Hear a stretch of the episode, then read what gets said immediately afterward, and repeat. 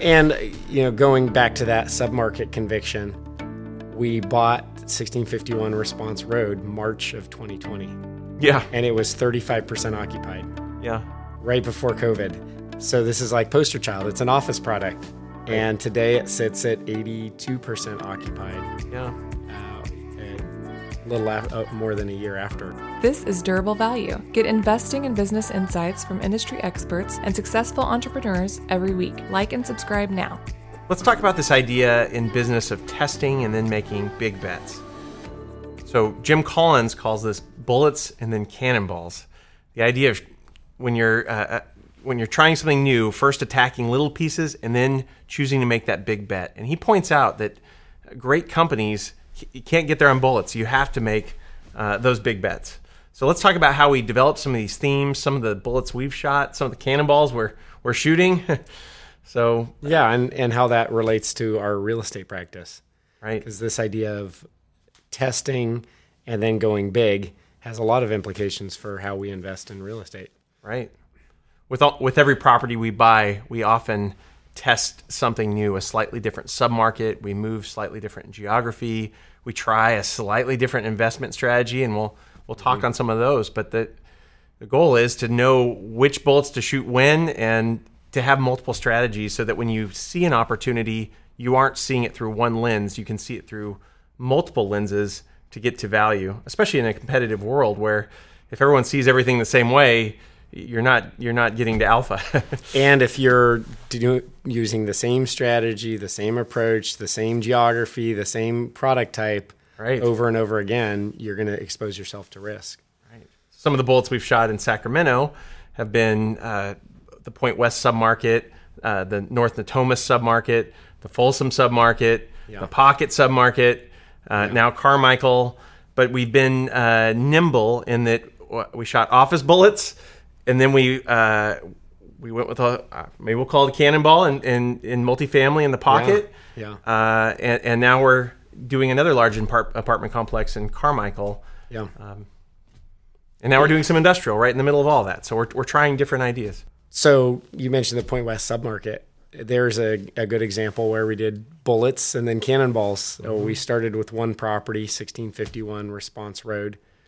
We we had the conviction around the idea that this submarket would be uh, beneficial as the downtown continues to heat up, Right. and then post COVID, as people rethink the downtowns and and uh, also look to those immediate periphery outside, because the Point West submarket is right outside downtown Sacramento. And We also like the free parking. We like the the two, the more garden style. Yeah. that that proved to be a great play. So we we first bought 1651 Response, yep. Uh, and then we bought 1451 River Park. And now we're looking at a, an even larger acquisition in that market as well. But some of the themes we saw there were the first bullet was testing the submarket, 1651 Response, which is now about two thirds at least.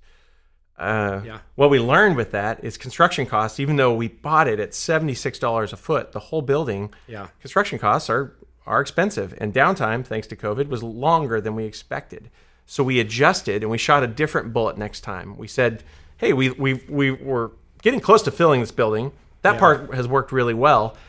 With our next bullet, how can we avoid this construction cost risk?" Yeah. So we went to 1451 River Park, 75% occupied, bought it at about an eight cap. Uh, it's substantially already a great building in a in a great spot, and we just had to fill in some of the spaces. So repainted the building, redid some the landscaping. We've signed four or five new leases since buying it. Yeah. What did we learn? We like the submarket. Let's mitigate some of our construction costs. We can still get to a similar return. And you know, going back to that submarket conviction, we bought 1651 Response Road March of 2020, Yeah, and it was 35% occupied yeah, right before COVID. So this is like poster child. It's an office product, and today it sits at 82% occupied, yeah. uh, a little af- uh, more than a year after. So clearly, the conviction around that market worked, and that's why we we have you know made additional investments in that submarket. Yeah, we look to grow with that submarket. Um, that that leads us probably to Folsom. We bought 785 Orchard right in the Folsom submarket. Actually closed uh, about a week ago. the great news is we, we had conviction around it And The good news is we we bought it about 92% occupied at $172 a foot. Today it's 100%, well, right on the verge of being 100% full. We're um, working on the last lease, but so so there we we shot a bullet and we kind of wish we shot a cannonball, but at the same time that bullet has validated that uh, we- that is a market that we should be more active in. We Right. in escrow we uh, managed to fill the building. Right. So on the office side, we went from a conviction around deep value add to a more mild value add, and I think that's going to influence uh, us as, as we go forward. So we're Maybe we can talk a little bit about multifamily and and how we're using bullets and cannonballs in that area. right. Well, so 1651 response turned out the seller there owned uh, a a large uh, multifamily project in the pocket, and we were able to buy that at 155,000 a door. Uh, we're about to go to market with it at a at a much higher price. This last year has seen uh, inc- incredible growth. So that that was a little bit of a bullet and a cannonball at the same time. But since then, we learned from that. We bought the Edge in Modesto, 196 units. We're currently buying Carson Air, uh, 175 units, and just outside Carmichael. Um, so what, what's interesting about that is uh, the bullet we shot in uh, the pocket was high demographic, pretty strong value add, and that's worked out really well. Uh, the one in Modesto was uh, a little bit lesser demographic, a little bit less of a value add, but we had a conviction around the, the future of, of Modesto and apartment growth, and that one, both of those have gone extremely well. With Carson Air, it, it qualifies as workforce housing. Yeah. This is a, a lower, uh, you know, income median income in the area, but we're in it at one hundred thirty six thousand dollars a door, which for Sacramento is uh, is like I, I just don't I don't see it anymore. So um, in all cases though, there's room to run on the rents, and in some cases we have to do uh, a fairly strong, uh, say ten thousand dollars per door, or in the pocket eighteen thousand dollars per door lift to get those new rents. Um, but in some cases, uh, it, it's less, like the Edge in Modesto. So currently, I'm working on a, a, a great heat map that uh, maps out the fastest growing markets and fastest growing submarkets in uh, Northern California. We have 113 in our trade area, and I have them all ranked by which ones are growing the fastest. Don't tell. I'm not going to tell. but but the, the trick with this heat map is is marrying up uh, rent growth with uh, per unit cost. So where's the greatest delta in value? Uh, but there's this other key point, which is, in a sense, I think that all everything moves towards replacement cost, and to to to where you can see the gap between replacement cost and current pricing, and then factor in uh, a piece of value for age and quality of the, the structure. If we can layer on the greatest gaps there too, that also adds when when to our sails. But um, And so right now, with without naming a submarket, I know you're you're very actively looking in the number one market through that ranking, and uh, And it's not a market I would have picked. Uh, Yeah. But it makes sense. And Yeah. so the, the trick here is using data to see the world through new eyes, where the crowd is saying more into Sacramento, more into Sacramento, or wherever. Uh, our job is to see that, see beyond that, to yep, to see the see the breadcrumbs, see the data, and then go validate that and back that up and shoot And bullets and then cannonballs. yep. Start with bullets and then move to And cannonballs. we're doing that with office buildings too, and we're doing that with uh, yeah, in- industrial a little bit as well. Yeah. Well, in 915 B Street, we talked about that on an earlier episode. But there there's an idea of a true value add within industrial where we're achieving what we believe are appropriate value add returns Right. and a strong conviction around that investment. But we'll we'll see how it plays out. We we believe that it uh, you know the the the merits of the investment are there, but by testing that, it opens up a whole new world.